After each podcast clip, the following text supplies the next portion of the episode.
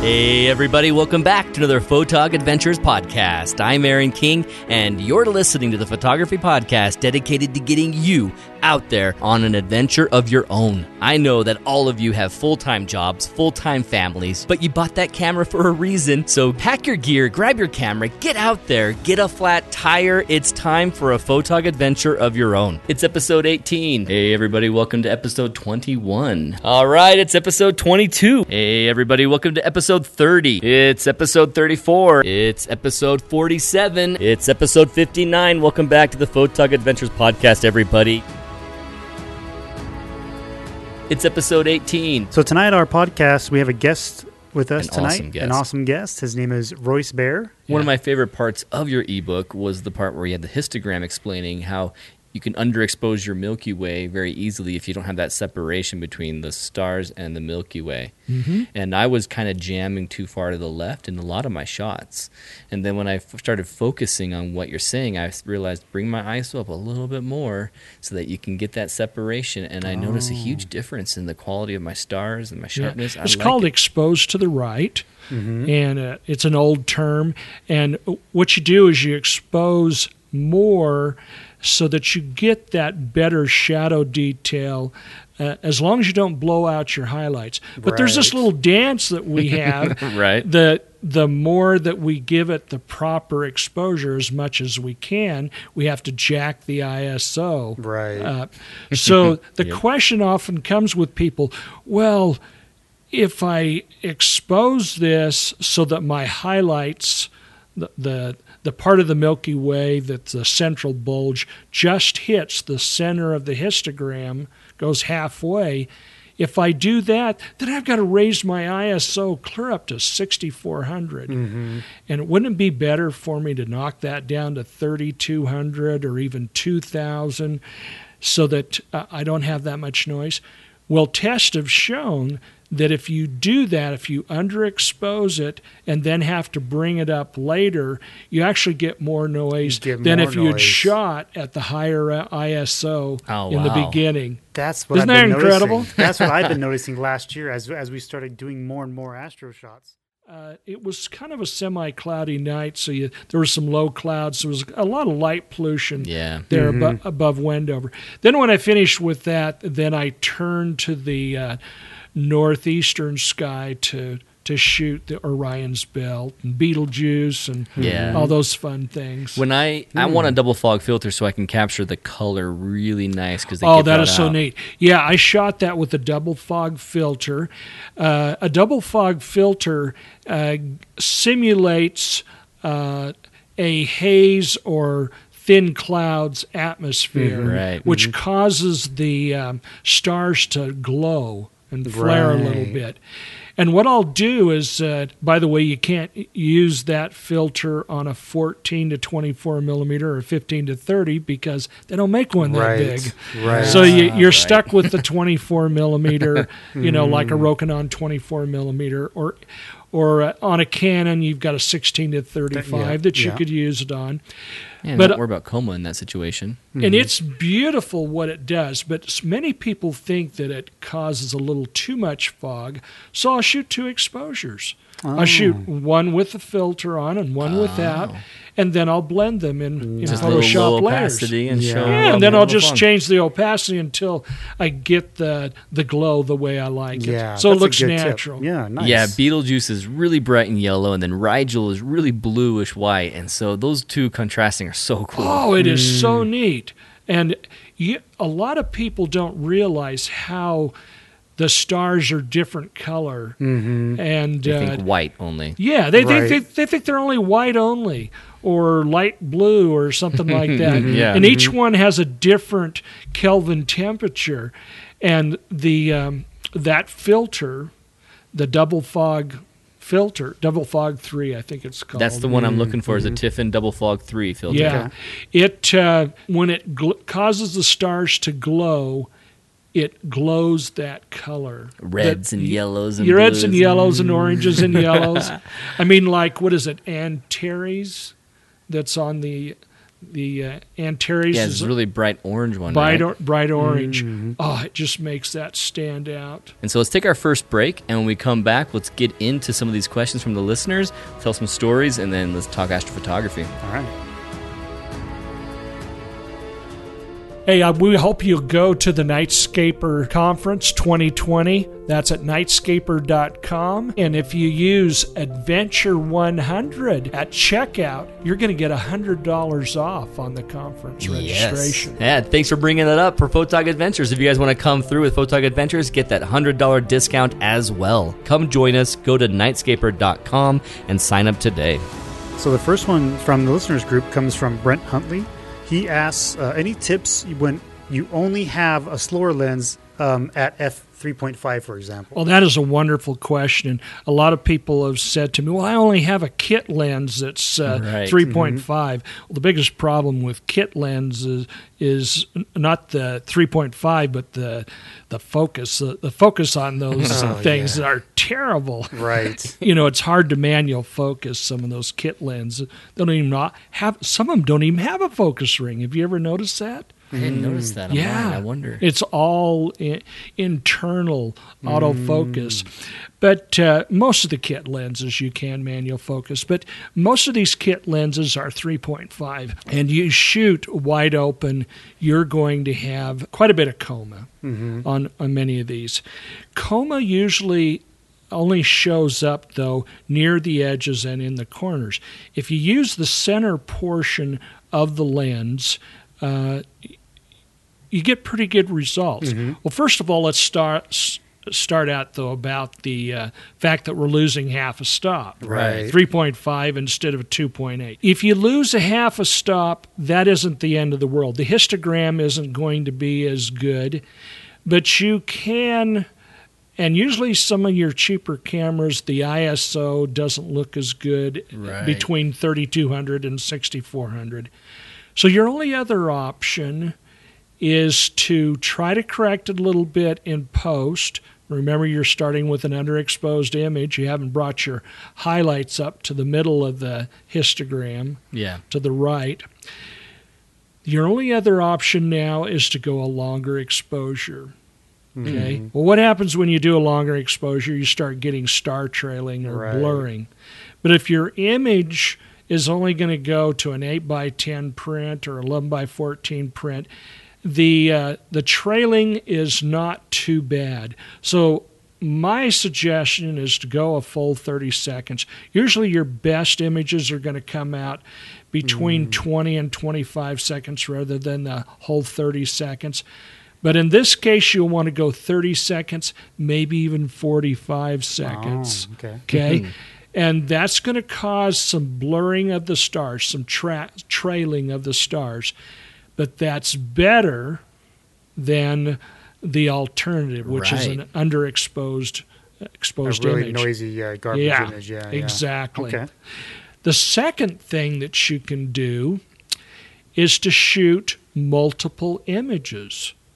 Do do a panorama and stitch them together. In other words, put your camera if if you got a horizontal image uh, for instance, Yeah. put that camera in a vertical position and do at least 3 or 4 shots taking up the same area, overlapping by 50%. Oh, I see. And then stitch that image together, and you will have super high resolution. And you remember, you can go the, the longer exposure, and the tracking doesn't look as bad when you've got these multiple multiple images and blending them together.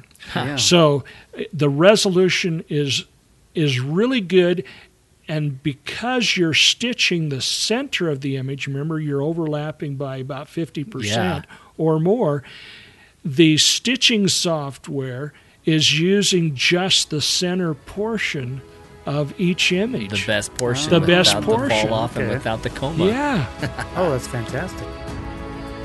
Hey, everybody, welcome to episode 21. Today we have a guest. Her name is Bryony Richards. What I'm looking for is the detail, the real colors of the nebula that you can get within the Milky Way. Yes. So things like um, Cat's Paw Nebula, which is pretty much only visible in the summer, just above the horizon, and it literally looks like a cat's paw with the pad and three sort of toes. How far away is it from the core? Are we talking it's ever near the core, or it's it's usually on the horizon only? You're saying? Yeah, so it's in the summer where you get the core sort of going up vertically. Okay. Um, it'll be on the horizon normally, and it's pink, and it's pink because of ionizing hydrogen. oh, I think I've seen that in some of my pictures. Yep.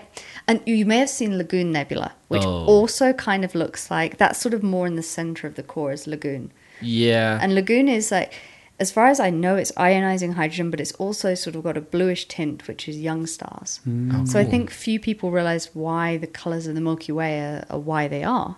Mm. So you get the yellow for the old stars. So a lot of the core being sort of this deep yellow is because the stars are dying, the is stars kind in of the center are older and dying. Yeah. And then blue stars are the young stars, and pink is the ionizing hydrogen clouds. Oh, so that's why a lot of the nebula are sort of this pinky hues surrounding a them. nursery for new stars. Yep. When I'm dodging and burning my Milky Way, I mm-hmm. see a little red in the center or towards the core, and so that's probably what I'm seeing is lagoon. Yeah, it's within a big mm. dust channel. So any of the sort of the negative space of the Milky Way is something called a dust channel. Yeah. And they're sort of the darker areas. Scientists aren't very sure what those are still. they're kind of this sort of mystery thing in space, as far as I know. They know it's blocking light, or they know that it's that color. Or it's just void, Right. void of anything really. So it's it's kind of interesting. And those dust lanes, you can get immense clarity. I've got one sort of panorama from the Channel Island, and I'd heard that they'd spent four months editing the photos that they'd taken What? these astro photos. Oh, four that's months. And I was like, no, that's wrong. Yeah, yeah. That's not a photo anymore. It's beautiful art, but it's not a photo. To me, a photo is something that you don't need to edit that much. Just Right. bring out what your eyes saw and Yeah. fix the raw file. So there's mm-hmm. sort of a someone estimated that to get your digital photo back to a film photo, it takes seven digital filters. So that's kind of what I work on.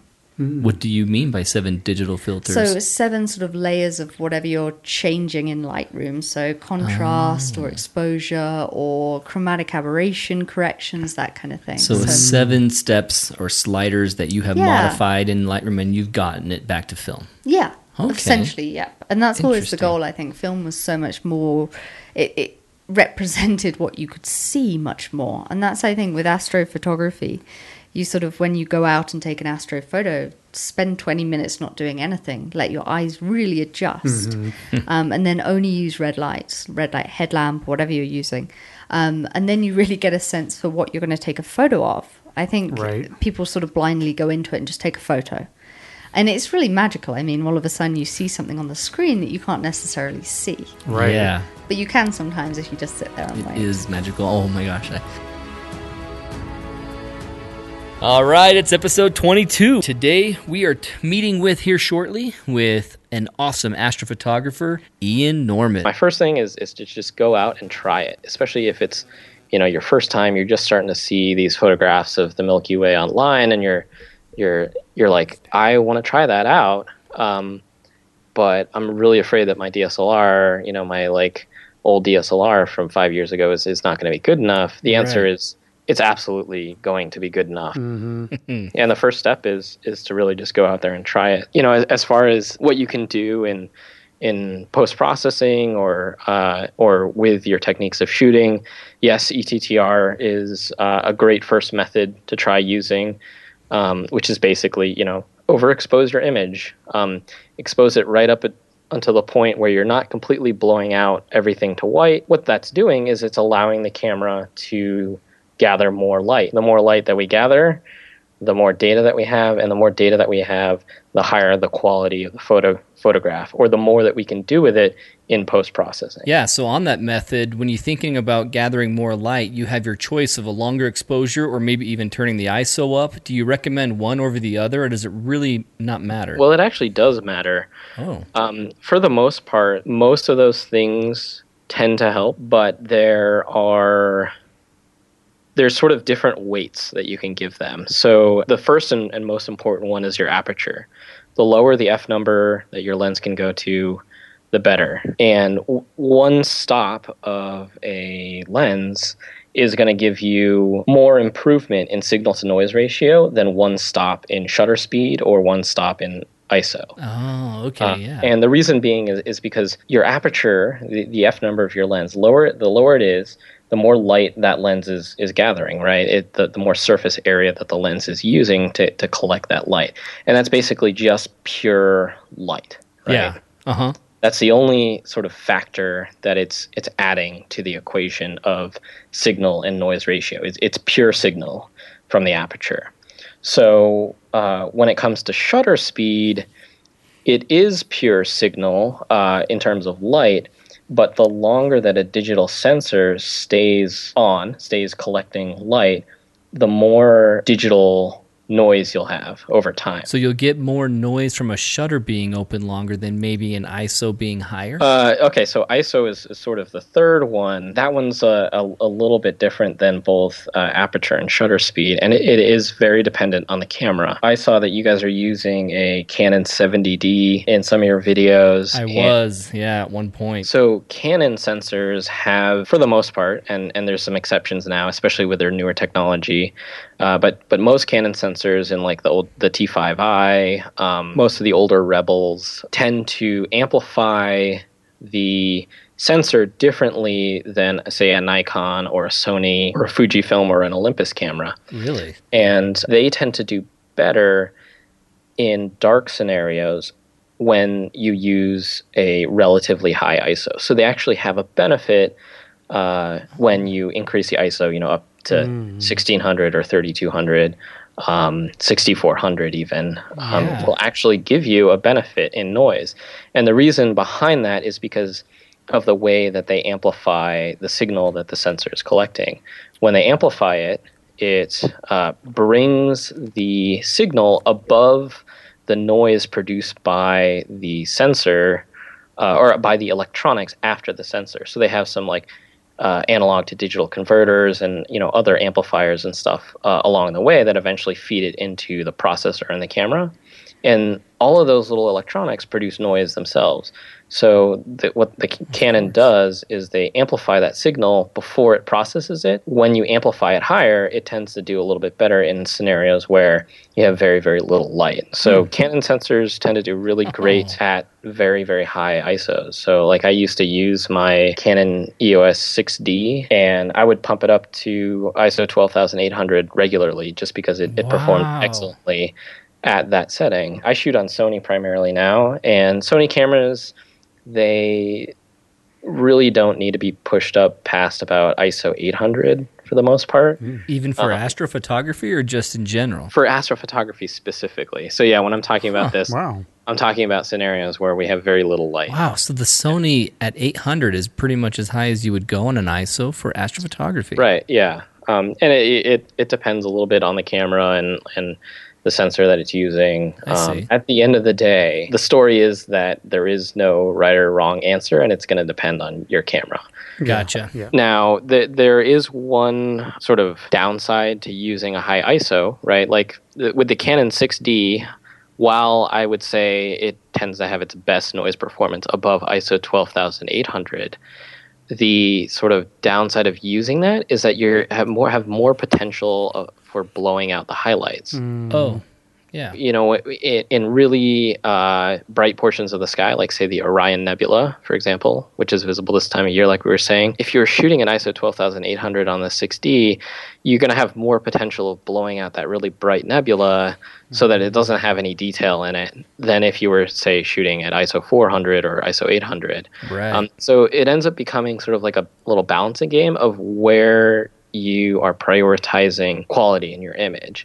If the Orion Nebula is just this like little speck in your image, you know, you're shooting, right. you know, maybe at 24 millimeters, and it, it's going to be kind of like this, you know, distant part of your composition. Then maybe it's worthwhile boosting that ISO so that you've got the sort of sweet spot for the noise performance at the expense of potentially blowing out a little bit of that that nebula. So it, it's always kind of like a balancing act between preserving dynamic range and then getting your best noise performance, Gotcha. creating you know this this panorama stitch, and that's sort of kind of become my go-to method for when I really want a high quality shot is to use a 50 millimeter lens, which you know every system has an affordable 50 millimeter lens that you can buy for it. Oh, you know they right. tend Yeah. to be about like you know 200 bucks at the most for the the standard 50 prime. Mm-hmm. And then doing a series of images in a panorama stitch that tends to create a, just a really, really high quality photograph. And you do that even for a wide angle landscape scene with the Milky Way, or do you only do that in certain tight scenarios? Uh, no, so that's the idea is that even though we're sort of restricting ourselves to this narrow field of view, right.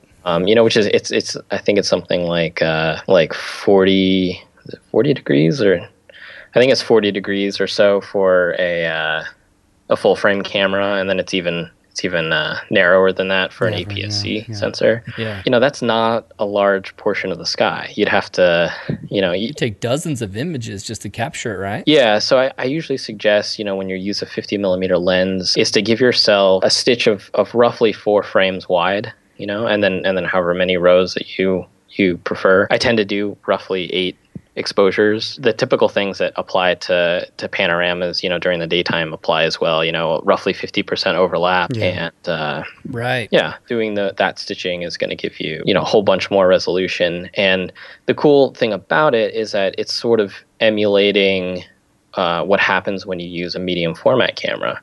Um, Oh, really? You're, you're, you're essentially using a longer lens, and longer lenses are larger lenses, so they tend to collect more light. Like a 50 millimeter f2 has a 25 millimeter diameter uh, aperture, and that's that's really big. If if you were using a 50 millimeter lens and you were doing a panorama stitch, such that you had the same field of view as a 24 millimeter lens, which is roughly the, the half of the focal length, it would be like using a a lens that has twice the aperture uh, size. And that's incredible. And so, you know, the downside, obviously, of using a 50 is that you can't fit the whole Milky Way in the shot. Yeah, that's exactly what I worry about.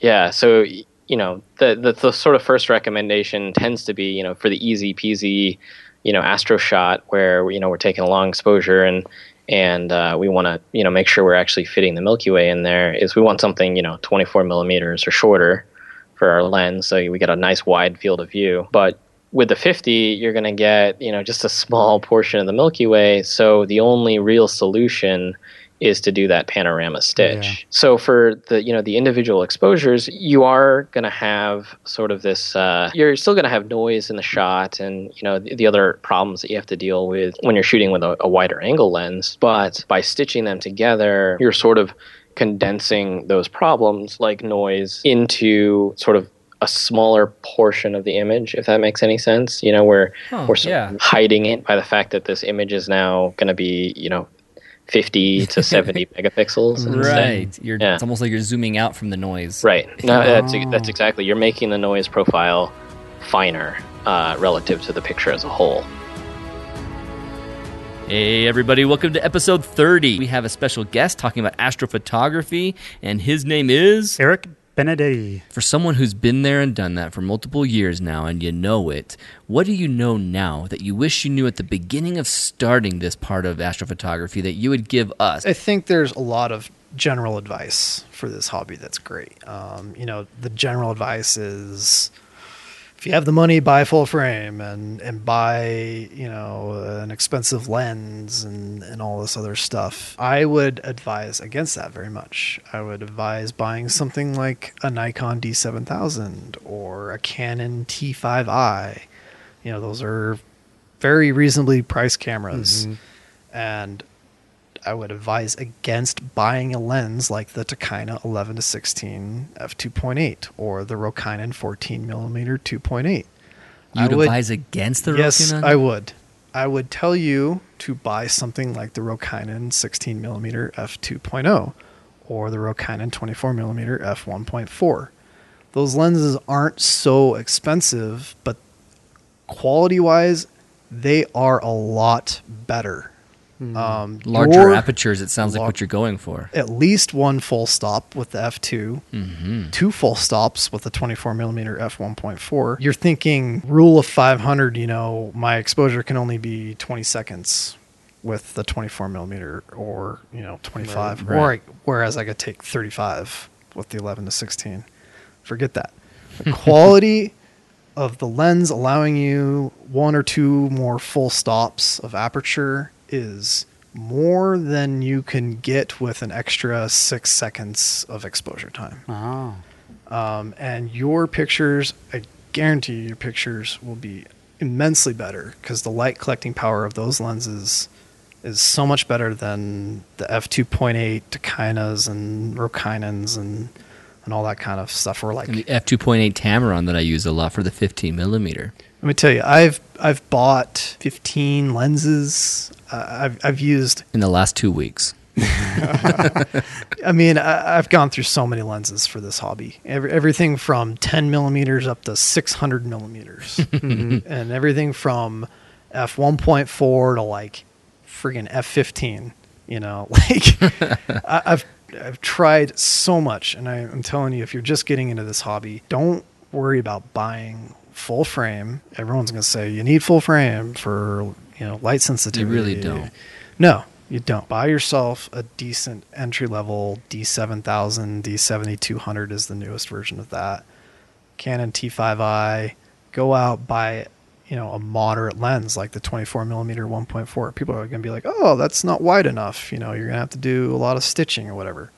So Fine. what? You Yeah. want panoramas. It takes five seconds to stitch three pictures together. Like, who cares? Like, Right. but a 24 millimeter 1.4 is going to collect five times as much light in a single exposure as a Tokina 11 to 16 f2.8 you know Mm.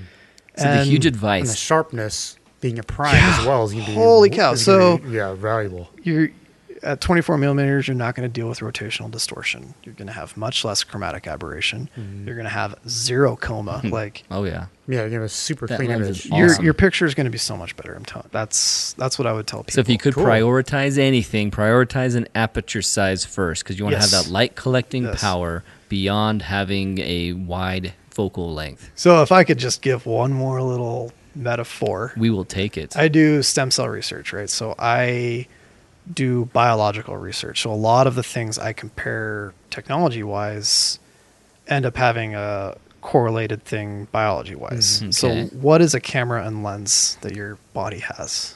Eyeballs, your cornea. eyes. Your eyes are a camera and lens, right?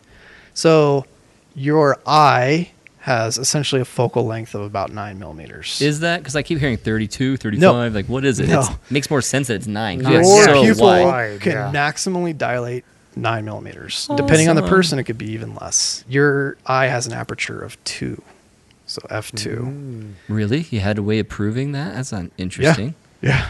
So So the so your eye is essentially than a nine millimeter f two point lens. Okay. Okay. Compare that to a Tokina f two point eight. Basically, Trash. your eye is better than a, a Tokina eleven millimeter f two point eight, and you want to use that lens for astrophotography in a, in a setting where there's almost zero light. You know, Hmm, that's a really interesting point. Whereas when you look at something like the Rokinon 24 millimeter f 1.4, or I use the Sigma Art 35 millimeter f 1.4, you know, your clear aperture area of a 24 millimeter 1.4 is 24 divided by 1.4. Your eye is 9 divided by 2, so it's like substantially better with a hmm. 24 millimeter 1.4. Oh, wow. In the most simple terms, you know, if you're comparing a lens to your eye, why would you want something that has barely better light collecting ability than your eye? Where you could get something like the Rokinon 24 millimeter 1.4, which is significantly better than oh. your eye. Good Wow, point. I have like never that. looked at it that way. That's awesome. yeah, that is gold. That is amazing. in terms of you know when you start doing this for a while there will be certain things you see in images um, across the interwebs. And you'll see that 90% 95% of images are very very similar in terms of like you know little quality aspects that stand out to you. And then you'll see people who delve into using 24 35 50 millimeter lenses. Like paul wilson. Do you know who paul wilson is? That's not a name I'm knowing, no. he takes fantastic milky way exposures you know pictures and he uses a 50 millimeter mm-hmm. lens. Mm-hmm. And if you, I mean, he takes gigapan pictures. Do you know what a gigapan is? Like, It's just a gigantic Right. panorama. Huge- that- huge it's a picture. gigabyte Right. of information. I mean, he's one of the best in the world, and and the detail and the sharpness and the quality that you get in his images is because he's using that kind of lens. It's not because he's, you know, doing some crazy voodoo magic. Yeah. You know, It's you, when you look at ninety five percent of the pictures on the internet of nightscapes, it's by people using lenses that are 10 millimeters to 15 millimeters and they're mm-hmm. using f2.8 and there's lots of coma and chromatic aberration and rotational distortion you know and those are things you you pick up you know when you've been doing this for a while and you're like okay if i want better pictures you want a sharper lens you want something that mm-hmm. collect a lot of light in a short amount of time and those wide angle lenses just can't do that Oh, man, Cool. That's awesome. It's episode 34, and today we have a very special guest that we don't want to waste any time, so let's get right to it. Hey guys, so joining us today is Mark Gee. What do you recommend for beginners just getting started? you know, the best thing to do is is to you know, PhotoPills is a great app because you can see where the Milky Way rises um, through the centric planner and where it sets, and you know, just get out there and get familiar with it. You know, that's that's the big thing. You've you've got to get out. You don't get don't get hung up of, of planning things and saying, well, you know, I've got to be here at this time and do that. Just just go to a location which you like and have a look at the compositions and and start shooting stuff really and and feel what's right. I do like shooting um, panoramas, but there are they're a lot of work to, to- Yeah. to get right. So sometimes I get a little lazy and I thought, oh, I'll just stick to the single single shots. But but the the good thing about panoramic images is because you just get so much resolution out of it. And I, I usually up my focal length. Like I, I'm usually shooting around 14 mil regularly, but then I go to 24 mil with the panos and and the amount of amount of additional detail you get out of it is, is just incredible. And sometimes I don't even worry about noise reduction. Not at all, huh? No, no, because it, it filters down when when the image gets scaled down. It filters down, and if you Oh, if- right, right. yeah, and if you're printing really big, like I've printed had my images uh, printed as billboards. No, Oh, no one's awesome. gonna no one's gonna stand right up to it and say, "Oh my god, look at that noise right there." Yeah, yeah. Look at the noise. You've got to stand right back, and, and you just don't see it. People are going to ask, are you a stacking person? Are you a panorama only? Do you focus on a lot of work and processing? How do you get your shot so clear? I do noise reduction generally on single images. Definitely do noise reduction. Um, I don't overkill it, and you know you you just lose way too much detail. I don't mind a bit of noise in the images. Um, it's it doesn't affect it too much. And as when you know if you're displaying on Facebook or the social media, it, it just gets All right. filtered out anyway. You don't you don't really see it so much. Um, but uh, yeah, panoramas, as I said, I really like working with that because you got the resolution and and you can keep all that details because you don't have to do so much noise reduction. I have done stacking. I sometimes I stack if I'm going to stack anything, I'll be stacking the foreground more so than Oh. sky. Um, really? Hmm. Yeah, because you know you, you just average out that noise between you know I shoot between 15 20 images sometimes mm-hmm. and you, you stack those and it just averages out all that noise in there so you can then lift up the blacks you can you can get in there and, and get more detail out of the foreground That's a That's really, a really good good point. Yeah, that's Yeah. a good tip. I like Yeah. Especially that. if I'm doing a single image and I've got something out there like the Goblin Valley area. That's a brilliant looking bunch of goblins everywhere. And if I capture that, but then I stacked seven to 20 of them and I have something that's doing the median filter, Yep. that'd be yeah. brilliant looking. Yeah. Yeah, it's really clean. It's, it's really nice, and I love I loved it when I when I run workshops. Um, I actually ran one with PhotoPills a few weeks ago um, here in Wellington, and and I I, I demonstrated that, and I had this foreground and looking at it saying, oh, you know, it looks not so bad with noise reduction. Then I showed them when I stacked like the 20 images and then turned on the average and Photoshop chunked away at it. And then it sort of appeared and, and there was like these gasps in the audience like, ah! It's clear. Oh my gosh. Oh yes. it was like magic. That's nice. It's episode 47. We're joined today with Joshua Snow. Let's talk you. a little bit about your Milky Way photography process. I know already that you do stacking a lot. So let's talk about the process that you use stacking. What's the software that you use? The software that I use on my Mac is Starry Landscape Stacker. So, mm-hmm. first question I ask you is when you go into an approach of taking stacked images, you know you're going to go back to Starry Landscape Stacker and stack everything. Do you do anything different in your photography of the scene that you wouldn't do if you're doing a single image? So, say a single image shot, you do this, and you know you're going to stack, you're going to expose this way. What are the differences, if any? Yeah, so one of the, the questions I always get asked about stacking is do you turn off long ISO or long exposure noise mm-hmm. reduction in camera? And the answer is absolutely yes. Right. And, and the reason for the reason for that is you want the shortest amount of time between frames that you can possibly achieve so that the the rotation of the earth is is a much shorter span of time when you stack the images. Yeah. The software it, the software is not going to struggle as hard to align all the stars and warp the frames, stretch the frames, and rotate the frames. Um, because if you've ever tried to, to align and stack manually in Photoshop, Oh, yeah, I have. you understand you understand the amount of work that the software is mm. doing for you. Mm-hmm. so anything you can do to alleviate some of that that uh, that movement and rotation, the better. Okay, so, first thing is just take uh, your shots quickly in quick succession. If you're taking 10 or 40, you're just going to do it quickly. Yeah. When I'm gonna when I know I'm gonna stack a sky, I will turn my ISO to some crazy number like ISO 10,000 is usually my baseline. Um, So let me interrupt you. f2.8. You when you stack, you go extra high on your ISO. yeah, so that I can shorten my shutter speed Mm, okay. because I know that when I stack, you know, if I stack 10 frames, if I stack 13 frames, that that noise is going to be gone at ISO 10,000 and I know that just from doing it a bunch of times.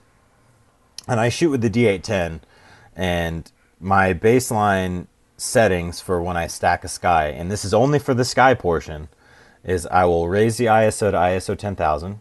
I will always shoot at f2.8 and I will always have uh, shutter speed of 10, 13, or 15 seconds, depending on the light pollution, depending on uh, how much air glow is there, how much atmospheric light from the moon is there. Um, but baseline ISO 10000, f2.8, and about 15 seconds is a good number for a shutter speed. Okay, awesome. And. I'll rattle, I'll, ra- I'll rattle off. My my number for stacking is about 10. Um, I've stacked as few images as eight, and the difference between eight frames and ten frames is almost negligible. Um, but lately, I've if I can get away with it, I've been stacking like 13 images. Um, I know people that stack 20 images. I know people that stack 40 images. Right. For me, my taste, I uh, 13 13 is a good number for me. And do you keep that same number for the landscape as well? Are you doing it all in one shot, or are you trying to do different stacks for landscape and sky? So me personally, I will do different settings and different numbers for my foreground. Okay. And even though in Starry Landscape Stacker, when it, it will give you the option of masking out just your sky portion, and then it will also stack the static portions of your image, the parts of the image that are not moving. The star. Mm. So Yeah. so you so Starry Landscape Stacker will do it all for you. If you want to take the time to be really tedious um, with the masking option that you have in Starry Landscape Stacker, I'm I'm a little bit more comfortable um, using my Wacom tablet in Photoshop with quick selections or luminosity masks to where I want to do the masking portion um, in more detail in Lightroom or I'm sorry in Photoshop. So, because I'm going to do that, I'll usually ramp up the ISO and shorten my exposure for the sky. But if I know that I'm going to stack the foreground, I will usually say 30 seconds so I don't have to calculate an exposure. I'll cut my ISO in half, ISO 5000, and I'll shoot for 30 seconds. Mm-hmm. And because I've lowered my ISO, but I'm still achieving the same overall exposure value, I'll only stack eight or nine or ten images for the foreground. Okay. The reason that I will do this and I'll lower the ISO is because if you've ever tried to raise the shadows in an ISO 10,000 image, Of course. uh, y- you'll notice that the color noise and the artifacting and just the noise in general It gets really is bad. Horrifying. really Yeah. bad. Even when you stack it, um, you know, when you stack something that's already black, you can't really recover it even when you stack it. So Yeah, so step two is Um, let me summarize it for everyone listening. The first one was take as many shots as you can, take all of your shots, whatever shots you're taking, whatever number you're taking, quickly. And the second thing is go really high for your ISO and go low shutter so you can take as quick as shots as you can. And 13 is a good number and a good average. And then for the foreground, it's different than that because you're going to go in a lower ISO, something to keep the noise down. So So those longer are, exposure, yeah. yeah, longer exposure. That's what you're saying, right? yeah. Cool. Yep, and there's been times there's been times where I've calculated like a 10 minute exposure. I've used PhotoPills. I've gone into my exposure calculation pill and I've, you know, pumped in there I want to go two stops brighter and I'll calculate an 8 or a 10 minute exposure and I'll just shoot a single exposure. But one of the things I found, and in, in particular, I didn't never notice this until I was at Lake Blanche shooting the Milky Way. I took a 10 minute exposure for the foreground, and I realized uh, when I reviewed the image on the back of the camera that I had lost all contrast, that all the shadow detail hmm. that I was, or all the oh. shadows, all the shadows that I was getting in the shorter ISO 10,000 exposures Yeah. was gone and I didn't like that. And then I realized I I- so I I did what I just said and I I sh- uh, slowed my shutter speed down to 30 seconds and I cut my ISO down to 5000 and I took a shot. And the noise was less than the ISO 10000 image obviously, but what I liked about it was that it had the shadows is that the the light pollution I was getting from Salt Lake was actually casting some shadows on on the background, and it was also casting some nice light on the sundial peak. Yeah. And when I took a really long exposure, all of that was gone. It was just flat. There was no depth. There was no texture. It was Interesting. just flat. Huh. So I never actually ended up looking back at the 10 minute exposure in Lightroom to see if it was just something I was seeing on the back of the camera that wasn't really there.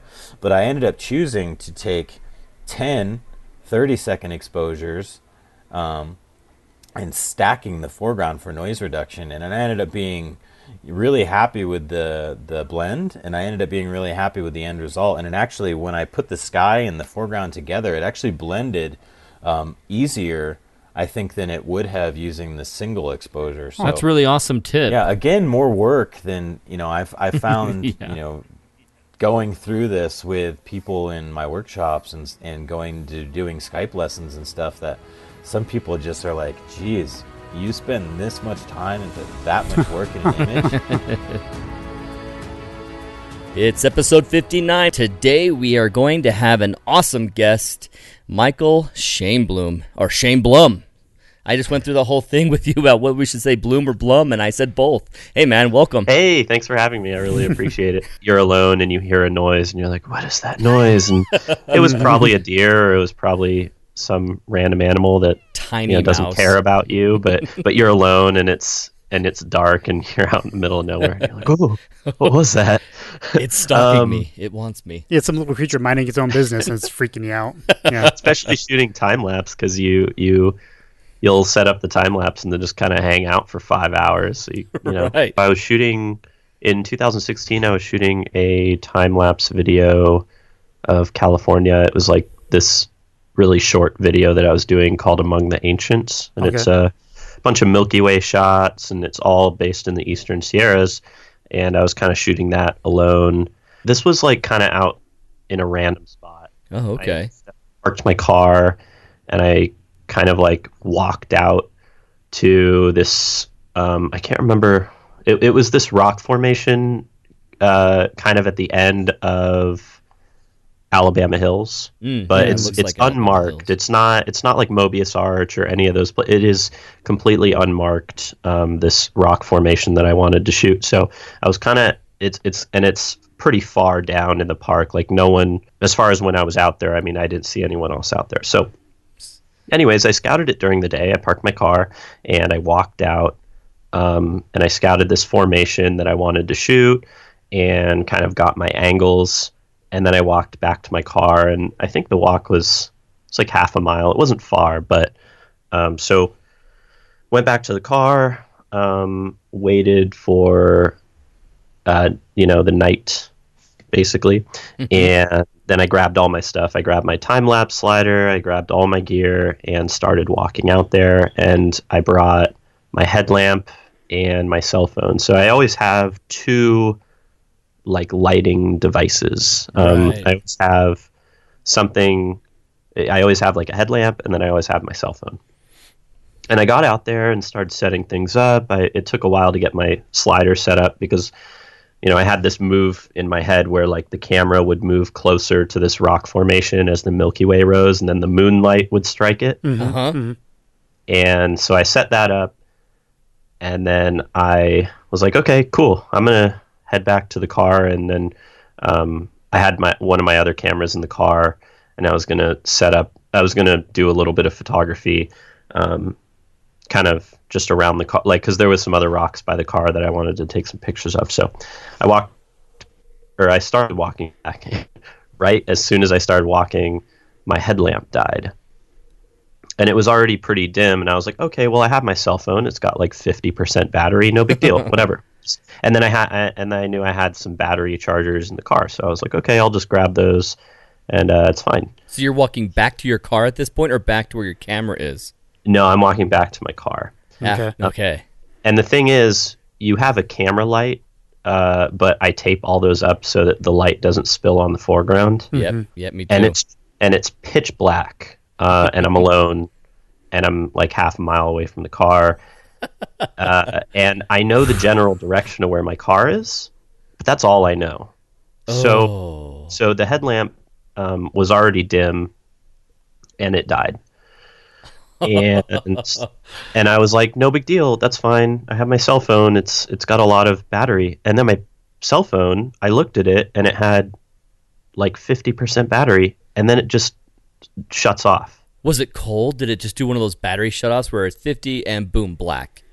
i don't know. It's kind of it's sort of an old cell phone Oh, or no. sort of an, one of the older iphones. And it wasn't no it wasn't cold. It was pretty normal out it was mellow i mean you know a little breezy but nothing to worry about. And it just shut off on me and i tried turning it back on and it just wouldn't work. I tried everything sitting there and i'm like how am i gonna so i can't you know and a lot of the time i have a little mini charger with like a cord and i usually have extra batteries for a headlamp. I have all these different things that would help me out in that Yeah. situation Yeah, where yeah. I would never lose light and i just i was like oh no i'm like and i'm i'm in the desert so you know there are things around you know Yeah. there's there are snakes there are uh, different critters cruising around and some of them are fine other critters you kind of don't want to be running into while it's dark alone